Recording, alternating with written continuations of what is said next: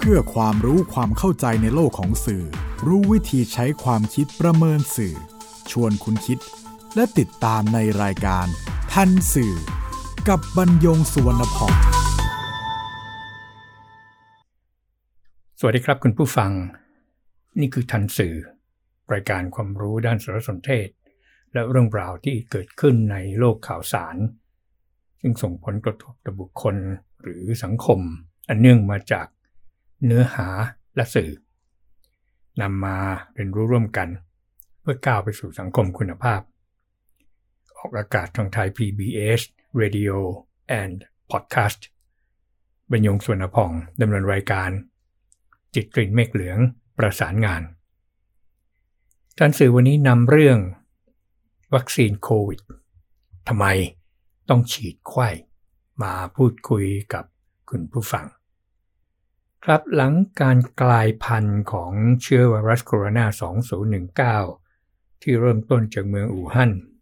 สาธารณรัฐประชาชนจีน เมื่อปลายเดือนธันวาคม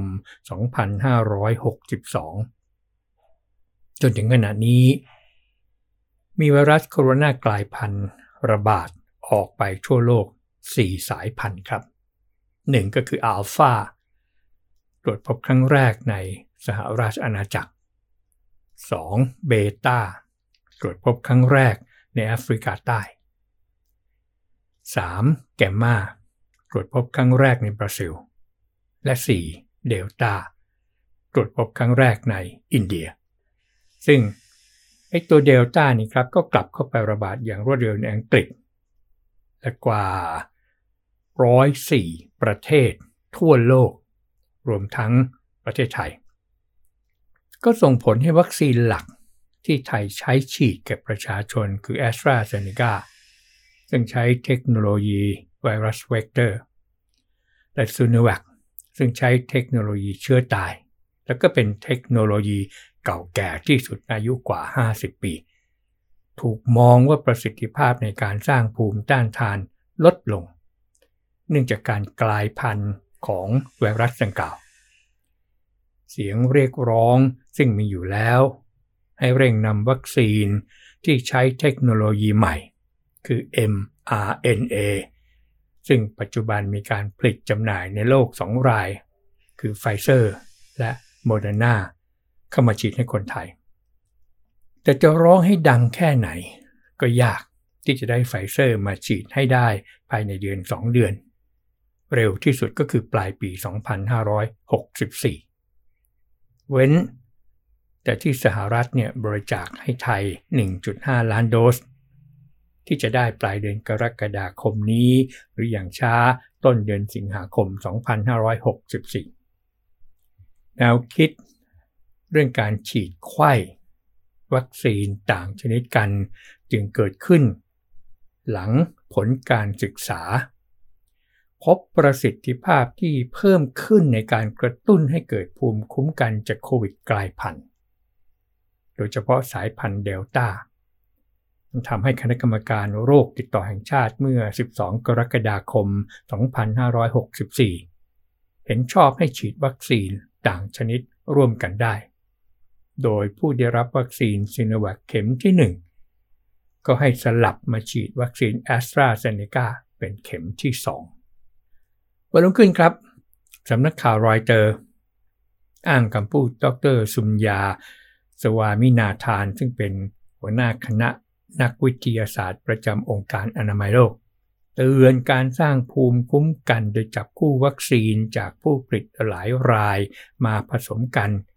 ซึ่งหลายประเทศกำลังดำเนินการอยู่นั้น เป็นแนวโน้มที่อันตราย เพราะยังมีข้อมูลการวิจัยน้อยมากจนไม่สามารถ หรือไม่อาจทราบผลข้างเคียงที่เกิดขึ้น และอาจเกิดปัญหาจากการตัดสินใจเองของประชาชนว่า จะฉีดวัคซีนเข็มที่ 2 หรือต่อไปอย่างไร แล้วก็เมื่อใด ครับอย่างไรก็ตามดรสุญญาสวามินาทาน หรือสวามินาทานก็ออกมาชี้แจง หลังรอยเจอเผยแพร่ข่าวนี้ว่าทำได้ ถ้าเป็นการตัดสินใจของหน่วยงาน ด้านสาธารณสุขบนพื้นฐานข้อมูล หมายความว่ามีข้อมูลว่างั้นเถอะ แล้วก็บอกว่าประชาชนไม่ควรตัดสินใจเอง ควรรอผลการศึกษา วัคซีน ผสมสูตร ทั้งข้อมูลในส่วนของภูมิคุ้มกัน และความปลอดภัยรับข่าวที่สื่อไทยนำมาเผยแพร่แบบไม่ต่อเนื่อง โดยเฉพาะการนำเสนอข่าวทางเดียว ก็ทำให้เกิดความสับสน โดยเฉพาะบนสื่อออนไลน์ ในขณะที่รองศาสตราจารย์ในแพทย์จีระวรธนารัตน์รองหัวหน้าภาควิชา เวชศาสตร์ป้องกันและสังคมฝ่าย นวัตกรรม และเทคโนโลยี คณะแพทยศาสตร์จุฬาเมื่อ 17 กรกฎาคมก็ยืนยันว่า หากตนเป็นผู้ออกแบบนโยบาย ด้วยตัวเลือกที่มีในประเทศตอนนี้ จะใช้ซีโนฟาร์ม สำหรับผู้มีอายุตั้งแต่ 18 ปีขึ้นไป และจะฉีดแอสตราเซเนกาแก่ผู้มีอายุตั้งแต่ 60 ปีขึ้นไป ไม่เล่นแร่แปรธาตุอาอาจารย์นายแพทย์ธีระใช้คำว่าไม่เล่นแร่แปรธาตุพอไฟเซอร์ซึ่งเป็นวัคซีนบริจาคมาถึงก็ 1.5 ล้านโดสจากสหรัฐอเมริกานะครับ จึงจะนำไปใช้สำหรับบุคลากรทางการแพทย์ด่านหน้า ฉีดให้ครบ 2 เข็ม ถ้าหากมีเหลือเพียงพอก็จะกระจายให้กลุ่มเสี่ยงต่างๆ ไปตามลำดับ และมุ่งทุกทาง เพื่อนำเข้าวัคซีนเทคโนโลยีใหม่ mRNA ได้แก่ไฟเซอร์กับโมเดอร์นาให้เป็นวัคซีนหลักของประเทศ โดยวัคซีนเทคโนโลยีโปรตีนซับยูนิตคือได้แก่ Novavax กับวัคซีนเทคโนโลยี AD26 Vector ได้แก่จอห์นสันแอนด์จอห์นสันและซีโนฟาร์มจะนำมาใช้เป็นทางเลือกเสริมสำหรับช่วงอายุต่างๆ AD26 vector คือไวรัสเวกเตอร์นะครับ ส่วน แอสตราเซ เนกา ใช้เสริมเป็นวัคซีนทางเลือกเฉพาะกลุ่มอายุตั้งแต่ 60 ปีขึ้นไป นี่คือนโยบายวัคซีนของประเทศที่เหมาะสม กล่าวโดยสรุปก็คือ รองศาสตราจารย์ในแพทย์ธีระวรัฒนารัตน์ ไม่เห็นด้วยกับการฉีดวัคซีนไข้ก็กลายเป็นปัญหาข้อมูลที่สับสนและขัดแย้งกัน โดยเฉพาะกับหมอด้วยกัน ยังมาจากสำนักเดียวกันกับศาสตราจารย์ในแพทย์ยงผู้วรวันคือคณะแพทยศาสตร์จุฬา นี่จึงเป็นประเด็นทันสื่อในตอนนี้ครับ ข้อเท็จจริงที่ต้องเรียนสรุปคุณผู้ฟังก่อนก็คือ 1. การกลายพันธุ์ของไวรัสโคโรนาสายพันธุ์ต่างๆ ดังที่ได้เรียนให้ทราบตอนต้นไปบ้างว่า ไวรัสกลายพันธุ์เหล่านี้ระบาดเร็วกว่าและแรงกว่าสายพันธุ์เดิม โดยเฉพาะสายพันธุ์เดลต้าจากอินเดีย ในขณะที่วัคซีนทุกตัวล้วนเพิ่งพัฒนามาจากเชื้อต้น แม้ฉีดสองเข็มไปแล้ว จะต่างกันก็ที่เทคโนโลยีเชื้อตาย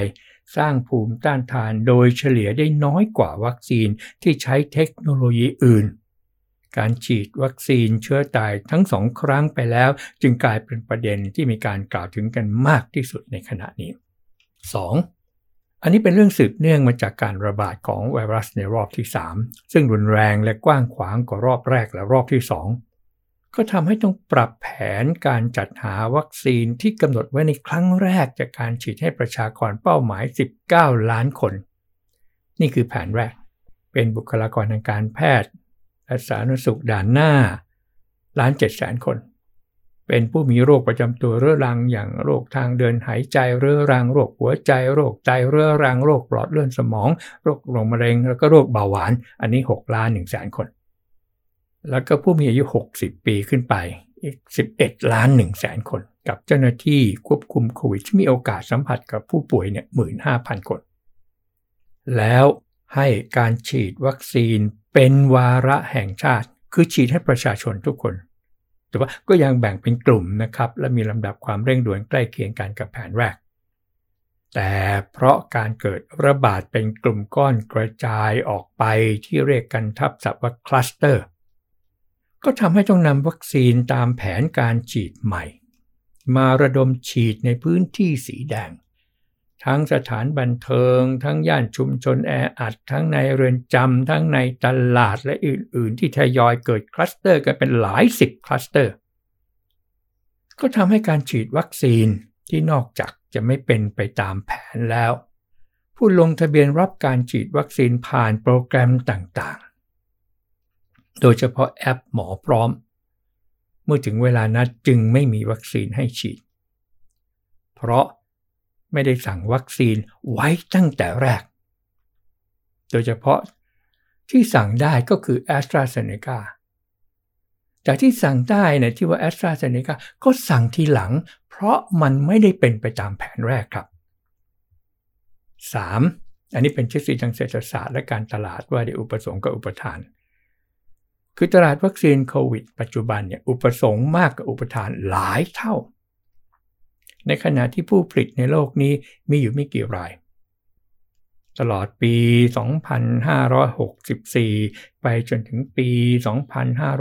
2565อุปสงค์ก็จะยังคงมากกว่าอุปทานอย่างมีนัยสำคัญ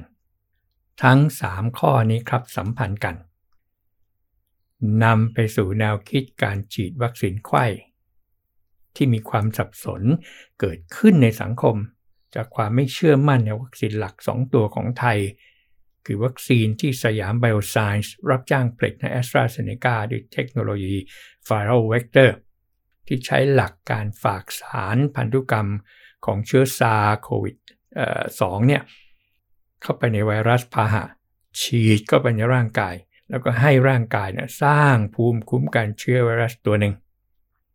แล้วก็วัคซีนที่เรียกกันว่า inactivated ของ s i n o v a c อันนี้ใช้ไวรัสซาโควิด2เนี่ย ซึ่งถูกทำให้ตายแล้วนะครับ จึงมากระตุ้นให้ร่างกายเนี่ยสร้างภูมิคุ้มกันเชื้อไวรัส อันเนี้ยเป็นกระบวนเก่าแก่ที่สุดในบรรดาสีเทคโนโลยีที่นำมาใช้ผลิตวัคซีนในปัจจุบัน แต่ถูกทำให้ด้อยค่ามากที่สุด คู่กันไปกับการทำให้เชื่อว่าเทคโนโลยี mRNA ที่ใช้ผลิตวัคซีนของไฟเซอร์และโมเดอร์นาดีที่สุด จนมีผู้เชื่อว่า ถ้าฉีดไฟเซอร์ หรือโมเดอร์นาสองเข็มแล้ว จะไม่ติดเชื้อโควิด ข้อเท็จจริงนะครับไม่ว่าวัคซีนเทคโนโลยีใดล้วนมีโอกาสติดเชื้อได้ด้วยกันทั้งนั้น จะต่างกันก็ตรงประสิทธิภาพหรือระดับภูมิคุ้มกันเชื้อไวรัส แล้วการฉีดไข้ที่หมอใช้คำว่าสลับชนิดละ่ะ ข้อมูลเป็นอย่างไร อีกสักครู่ครับ คุณกำลังฟังรายการ ทันสื่อกับบรรยงสุวรรณพ่อง ครับเรื่องการฉีดวัคซีนสลับชนิดที่ต่อไปนี้จะขอเรียกง่ายๆว่าฉีดไข้ก็จะจริงไม่ได้เป็นแค่แนวคิดนะครับ แต่เกิดขึ้นมาจากการเก็บข้อมูล โดยนักวิทยาศาสตร์การแพทย์ แล้วก็คณะแพทย์หมายถึงหมอต่างๆ ที่เป็นนักวิชาการเนี่ยกว่า 30 คน แล้วก็ทำทั้งหมดใน 5 โครงการ สมมุติฐานก็คือ การฉีดเข็มแรกเป็นวัคซีนชนิดเชื้อตาย แล้วก็ตามด้วยเข็มที่ 2 เป็นวัคซีนชนิดไวรัสเวกเตอร์ด้วยเงื่อนไขสำคัญ ย้ำเงื่อนไขสำคัญ คือทรัพยากรที่มีอยู่หรือสามารถหาได้ นั่นคือซีโนแวคซึ่งเป็นวัคซีนชนิดเชื้อตายตัวหนึ่งและแอสตราเซเนกาซึ่งเป็นวัคซีนชนิดไวรัสเวกเตอร์อีกตัวหนึ่ง ศาสตราจารย์นายแพทย์ยง ภู่วรวรรณ กล่าวถึงการศึกษาวิจัยที่นำไปสู่การปฏิบัติจริงเมื่อ 13 กรกฎาคม 2564 ว่า การสลับชนิดของวัคซีน โดยให้วัคซีนเข็มแรกเนี่ยเป็นชนิดเชื้อตายแล้วตามด้วยไวรัสเวกเตอร์ จะกระตุ้นได้ดี วัคซีนเชื้อตายเปรียบเสมือน การทำให้ร่างกายเนี่ยเคยติดเชื้อ แล้วก็มีภูมิคุ้มกันขึ้นมาระดับหนึ่ง หรือสร้างความคุ้นเคยกับระบบภูมิต้านทาน เมื่อกระตุ้นด้วยวัคซีนต่างชนิด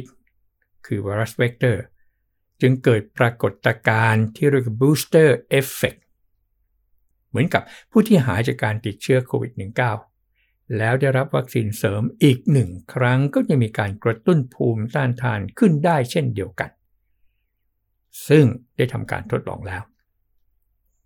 ศาสตราจารย์ในแพทย์ยงกล่าวด้วยครับว่าการศึกษานี้ไม่ได้ทำเฉพาะการตรวจวัดภูมิต้านทานเท่านั้น ยังทำภาวะขัดขวางไวรัส เรียกกันว่า inhibition test ที่สามารถขัดขวางได้ดีมาก เฉลี่ยเนี่ยถึงร้อยละ95 และมีหลายรายถึงร้อยละ 99 ส่วนผู้ได้รับการฉีดวัคซีนเชื้อตายไปแล้ว 2 เข็ม หมายถึงฉีดไวรัสเวกเตอร์ไปแล้ว เมื่อกระตุ้นด้วยวัคซีนไวรัสเวกเตอร์เป็นเข็มที่ 3 จึงมี booster effect ที่สูงมาก การวิจัยก็ไม่ได้อยู่แค่นี้กำลังศึกษาไวรัสโคโรนาที่กลายพันธุ์อย่างสายพันธุ์เดลต้าและระบบภูมิคุ้มกันชนิดที่เรียกกันว่า T cell หรือ CMIR การศึกษานี้ครับ ชาติตะวันตกยังไม่ได้ทำทำไม ก็เพราะชาติเหล่านี้เขาไม่ได้ใช้วัคซีนเชื้อตาย ส่วนจีนก็ไม่ได้ใช้วัคซีนชนิดไวรัสเวกเตอร์อย่างกว้างขวางในขณะนี้ สรุปผลการศึกษาเบื้องต้นที่คณะวิจัยดำเนินการดังนี้ครับ 1. ผู้ได้รับวัคซีนไขว้มีภูมิต้านทานสูงภายใน 6 สัปดาห์ เร็ว กว่าการให้วัคซีนไวรัสเวกเตอร์ในไทยชนิดเดียวกัน ที่จะได้ภูมิต้านทานสูงเนี่ยต้องใช้เวลา 12 สัปดาห์ จึงเหมาะกับการที่โรคกำลังระบาด ยืนในขณะนี้ซึ่งรอไม่ได้ 2. เป็นการปรับใช้ทรัพยากรอันจำกัดที่มีอยู่ในขณะนี้ให้ได้ประโยชน์สูงสุดอย่างนี้เรียกว่าประสิทธิภาพครับ 3. ผู้ได้รับวัคซีนชนิดเชื้อตายไปแล้ว 2 เข็ม เมื่อกระตุ้นเข็ม 3 ด้วยวรเวกเตอร์ ก็ทำให้เกิดภูมิต้านทานสูง โดยไม่ต้องรอวัคซีนชนิดอื่น เพื่อประโยชน์ของบุคลากรทางการแพทย์ ครับ ข้อมูลนี้ได้มาจากการศึกษากลุ่มตัวอย่าง 1,102 ราย โดยไม่มีอาการข้างเคียงที่รุนแรงแต่อย่างใด ซึ่งคณะกรรมการโรคติดต่อแห่งชาติ เมื่อกรกฎาคม 12 กรกฎาคม 2564 เห็นชอบ ความเคลื่อนไหวในเวลาต่อมาก็คือ คณะบดีคณะแพทยศาสตร์ 10 คณะวิชา เมื่อ 13 กรกฎาคม 2564 ออกถแถลงการสนับสนุนมาตรการฉีดวัคซีน สลับเข็มดังนี้ครับ 1. เชื้อก่อโรคโควิด -19 สายพันธุ์เดลต้าในประเทศไทย มีจำนวนเพิ่มขึ้นอย่างรวดเร็ว โดยกรมวิทยาศาสตร์การแพทย์ รายงานว่า ในกรุงเทพมหานครมีสายพันธุ์เดลต้าเป็นสัดส่วนเพิ่มขึ้นอย่างต่อเนื่อง และล่าสุด พบว่ามีสายพันธุ์เดลต้าเนี่ยร้อยละ 69 จากข้อมูลสำรวจรายสัปดาห์ ทั้งนี้สายพันธุ์เดลต้าแพร่ได้เร็ว อัตราตายสูง และดื้อต่อวัคซีนที่พัฒนาจากสายพันธุ์เดิม 2. ผลการศึกษาภูมิคุ้มกันชนิด neutralizing antibody ต่อสายพันธุ์เดลต้า พบวัคซีนแอสตราเซเนกาและวัคซีนซิโนแวคเพียงอย่างเดียว กระตุ้นภูมิคุ้มกันต่อสายพันธุ์เดลต้าได้ไม่ดี 3. วัคซีนแอสตราเซเนกา1เข็ม ยังกระตุ้นภูมิคุ้มกันไม่สูงพอจะกันการป่วยหนัก จากสายพันธุ์เดลต้าก็ทำให้อังกฤษ ประกาศร่นระยะเวลาการฉีดวัคซีนแอสตราเซเนกา2 เข็ม จาก 12 สัปดาห์ เหลือ 8 สัปดาห์ 4. วัคซีนซิโนแวค2 เข็ม กระตุ้นภูมิคุ้มกันได้ไม่สูงพอ ที่จะกันอาการป่วยหนักจากสายพันธุ์เดลต้าได้ ก็ทำให้มีรายงานบุคลากรทางการแพทย์เสียชีวิตหลายร้อยรายในประเทศอินโดนีเซีย 5. ในระบบการให้วัคซีนของไทย มีผู้ได้รับวัคซีนโควิด -19 แบบสลับชนิด โดยเข็มแรก ฉีดวัคซีนซิโนแวคตามด้วยวัคซีนแอสตราเซเนกาเป็นเข็มที่ 2 1,102 ราย เนื่องจากสาเหตุบางประการที่ทำให้ไม่สามารถรับวัคซีนซิโนแวคเข็มที่ 2 ได้ เช่นเกิดภาวะไม่พึงประสงค์หลังฉีดวัคซีนซิโนแวคเข็มที่ 1 เป็นต้น ทั้ง 1,102 ราย มีการติดตามอาการไม่พึงประสงค์ในระบบของกระทรวงสาธารณสุข ณ 5 กรกฎาคม 2564 ยังไม่มีรายงานอาการไม่พึงประสงค์รุนแรง รือเสียชีวิต และยังไม่มีรายงานการติดเชื้อก่อโรคโควิด ในคนกลุ่มนี้ 6. ผลการศึกษา ระดับภูมิคุ้มกันของผู้ที่จะรับวัคซีนโควิด -19 แบบสลับชนิดคือฉีดไขว้โดยเข็มแรกฉีดวัคซีนซิโนแวคตามด้วยเข็มที่ 2 ฉีดวัคซีนแอสตราเซเนกาจำนวน 36 ราย โดยคณะแพทยศาสตร์จุฬาลงกรณ์มหาวิทยาลัย แล้วก็ 17 ราย โดยกรมวิทยาศาสตร์การแพทย์ ร่วมกับนักวิจัยจากสำนักงงานพัฒนาวิทยาศาสตร์ และเทคโนโลยีแห่งชาติที่เรารู้จักกันในชื่อย่อว่า สวทช พบระดับภูมิคุ้มกันหลังฉีดวัคซีนแบบสลับชนิด สูงกว่าผู้ที่ได้รับวัคซีนซิโนแวคอย่างเดียว 2 เข็มถึง 8 เท่า และผลการตรวจภูมิคุ้มกัน ต่อเชื้อสายพันธุ์เดลต้าพบภูมิคุ้มกันต่อเชื้อสายพันธุ์เดลต้ามีค่าสูงทุกราย จึงอนุมานได้ว่า ประสิทธิภาพของวัคซีนสูตรนี้ต่อสายพันธุ์เดลต้าน่าจะอยู่ที่ประมาณร้อยละ 87 การให้วัคซีนโควิด -19 แบบสลับชนิดคือซิโนแวคตามด้วยแอสตราเซเนกา น่าจะทำให้ผู้ได้รับวัคซีน มีภูมิคุ้มกันสูงต่อเชื้อสายพันธุ์เดลต้าได้เร็วกว่าการให้วัคซีนแอสตราเซเนกา2เข็มห่างกัน 8 สัปดาห์ โดยการให้วัคซีนโควิดแบบสลับชนิดซิโนแวคตามด้วยแอสตราเซเนกาน่าจะทำให้ระดับภูมิคุ้มกันต่อเชื้อสายพันธุ์เดลต้าสูงที่ 5 ถึง 6 สัปดาห์หลังฉีดเข็มที่ 1 8. เนื่องจากประเทศไทยมีการใช้วัคซีนซิโนแวคเป็นจำนวนมาก ในสถานการณ์ที่เชื้อสายพันธุ์เดลต้าระบาดรุนแรง ต้องสร้างภูมิคุ้มกันให้สูงและรวดเร็ว เพื่อให้เกิดประโยชน์สูงสุดจากการใช้วัคซีนที่มีอยู่ ต่อการป้องกันการป่วยหนัก และเสียชีวิตจากสายพันธุ์เดลต้ามติของคณะกรรมการโรคติดต่อแห่งชาติเมื่อ 12 กรกฎาคม ที่ผ่านมานั้น มีความเหมาะสมแล้วใน สถานการณ์ปัจจุบัน ส่วนการให้วัคซีนเข็มกระตุ้น 1 เข็ม หลังได้รับวัคซีนซิโนแวค2เข็ม แล้วพบว่าระดับภูมิคุ้มกันไม่สูงพอสำหรับเชื้อสายพันธุ์เดลต้าคณบดีแพทย์สิบคณะวิชา จึงมีข้อแนะนำให้ฉีดกระตุ้นในบุคลากรด่านหน้าได้ โดยอาจเป็นวัคซีนชนิดไวรัสเวกเตอร์ คือ แอสตราเซ เนกา หรือวัคซีนชนิด mRNA คือไฟเซอร์หรือโมเดอร์นาอย่างน้อย 4 สัปดาห์ หลังจากฉีดวัคซีนซิโนแวคเข็มที่ 2 โดยดำเนินการเป็นเรื่องเร่งด่วน เพื่อเสริมภูมิคุ้มกันแก่บุคลากรทางการแพทย์ด่านหน้า ที่จะต้องปฏิบัติภารกิจคัดกรอง ตรวจวินิจฉัย และรักษาผู้ป่วยโควิดสายพันธุ์เดลต้าอย่างใกล้ชิดซึ่งไม่สามารถรอให้มีหลักฐานพิสูจน์ทราบว่าวัคซีนซิโนแวค2เข็มไม่ได้ผล คือการพบบุคลากรทางการแพทย์ด่านหน้าป่วยหนักหรือสูญเสียชีวิตได้ ดังนั้น แม้จะยังไม่มีหลักฐานถึงประสิทธิภาพที่ชัดเจน แต่เนื่องจากมีข้อมูล ยืนยันว่าการให้วัคซีนเข็มกระตุ้น 1 เข็ม หลังจากที่จะรับวัคซีนเซโนแวค2เข็ม สามารถกระตุ้นภูมิคุ้มกันได้ชัดเจนและพบผลไม่พึงประสงค์รุนแรงได้ไม่บ่อย จึงเห็นควรสนับสนุนมติของคณะกรรมการโรคติดต่อแห่งชาติ ในการดำเนินงานเรื่องนี้อย่างเร่งด่วน เพื่อให้บุคลากรทางการแพทย์ด่านหน้า มีความปลอดภัย และสามารถดูแลประชาชนในสถานการณ์วิกฤตได้อย่างเต็มที่ครับ